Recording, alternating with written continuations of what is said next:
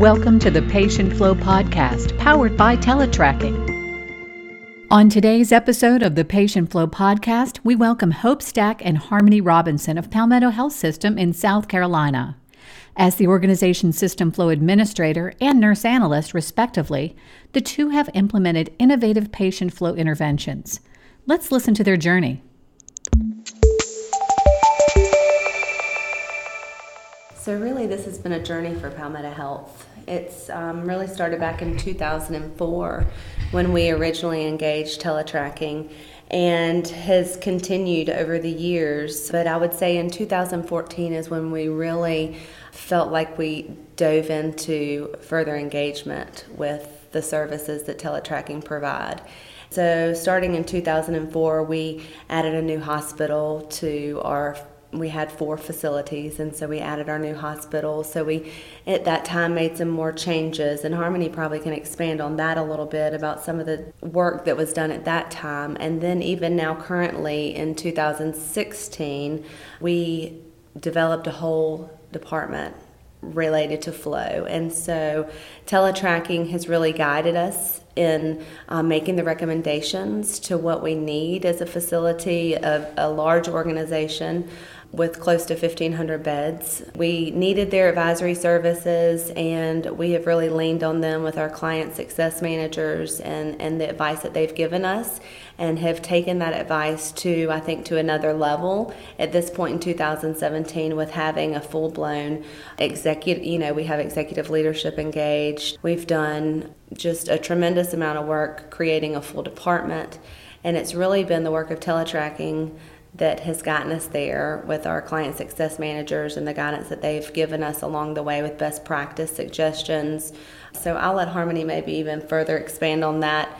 Yeah, in 2014, we really put together a team. It was called our Discharge Redesign, and that was gave us an opportunity to pull people together from all over the system, the different facilities that we had from nursing to physicians to radiology and case management to really look at our discharge processes and how that relates to patient flow altogether.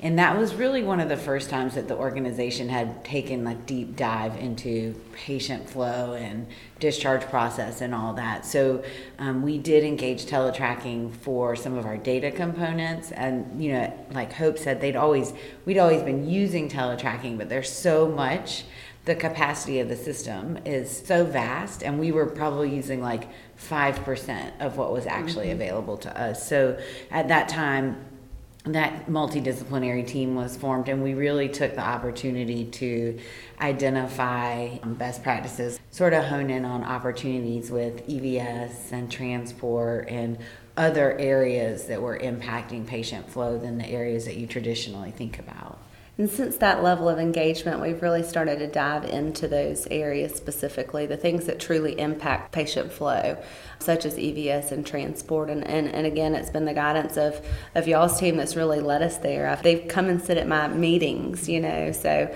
that's really impressive to have the commitment from teletracking to be so engaged in, in what we do every day.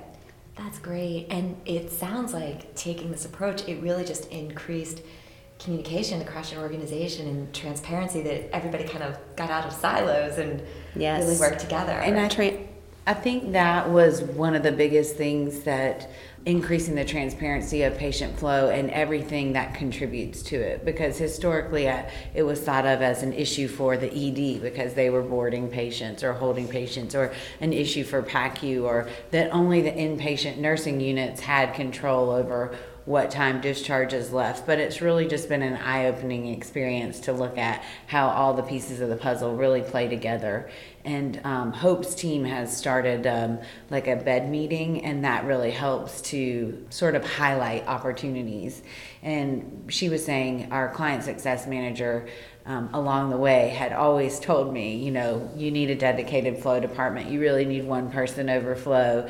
And that's part of the work that my department does is trying to make these recommendations and get the organization to a place where they see and recognize, oh, we do need we do need this and we do need a whole flow department and hence um, the executive spot like leadership that we um, were able to obtain and then now actually to have it come to fruition with their whole department and the teams that they have. Mm-hmm.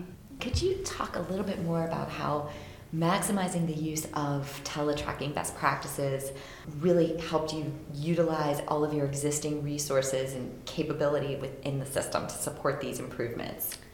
So I think a lot of that lends back to when we started looking at the discharge redesign process. So when we we started looking and I sort of started digging around at what teletracking had. So I started listening to all of the webinars that you guys have oh, yes, and yes. Tele University and like mm-hmm. trying to figure out what it was that was out there that we weren't using.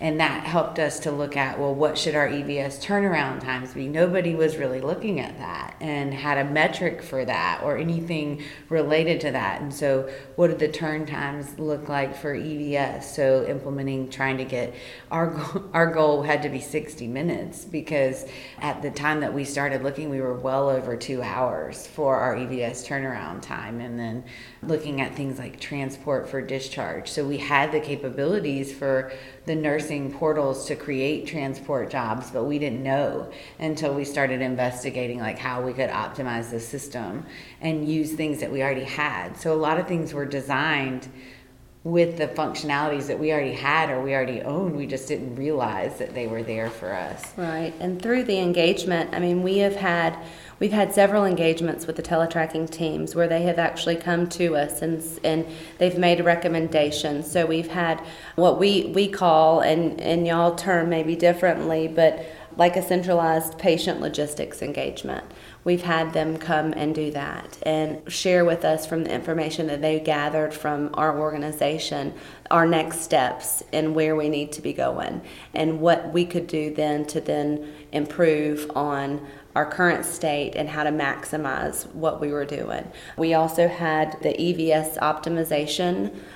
They're coming in, actually, they're coming up and we've already done the transport optimization piece with teletracking. So they came in um, and sat down with us, looked at the logic behind the scenes, compared staffing models, and etc. So just to really again take what we have, offer suggestions, and then push us towards best practice. And even though we're not there with everything, we're on the right path now because of the advisory services and it really just gave us the opportunity to highlight things that we didn't we didn't even know we weren't doing. So certain things related to transport like how they were utilizing the like pending and in progress and dispatch. We started digging into like our reporting functionalities and things like that I was like, well, these numbers don't make sense. And then it, it, actually circled back to, well, we weren't using the system the way you recommend it or the best practice, teletracking. And so, sort of aligning our organization and how we function with what teletracking was recommending.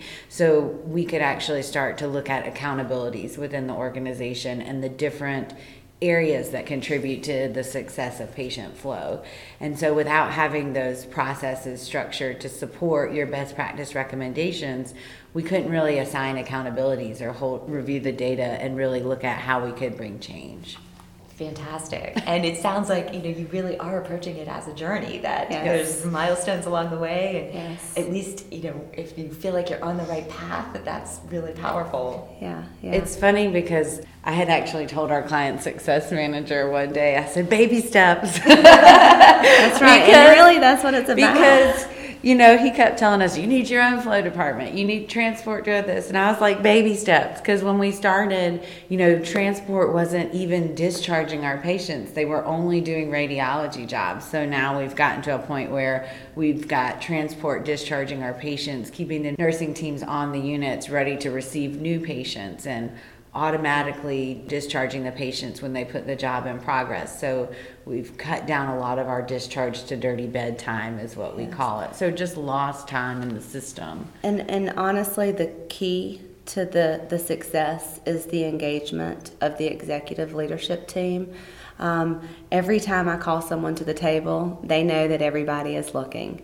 So it creates the transparency. We have monthly meetings with our transport team, we have monthly meetings with our EVS team, and it's just right out there on the table and they need they know now that they need to be working with us in collaboration to to make these things happen and that we can't do it without them and they can't do it without us. So it, it's really it is a journey, and we're not even we're not even halfway there. We're just, you know, Harmony said baby steps, which is so true. We're, we're, still taking them, but we do feel like we're making progress now because we have some of the things in place that have really, you know, small things make large impact, right? So Absolutely. small changes, and those are the little things that we're doing, the low hanging fruit that's making a big impact right now. And so we, we're looking forward to what the future is going to hold because we know through the, you know, with the help of teletracking, we'll get there. And I think Hope kind of alluded to it, but really building the infrastructure to support optimizing the system and support patient flow because that executive leadership has now given us, you know, more resources and the opportunity to really highlight what needs to be done within the organization. Thank you for listening to the Patient Flow podcast. We'll continue our conversation with Hope Stack and Harmony Robinson in our next episode. Thank you for listening.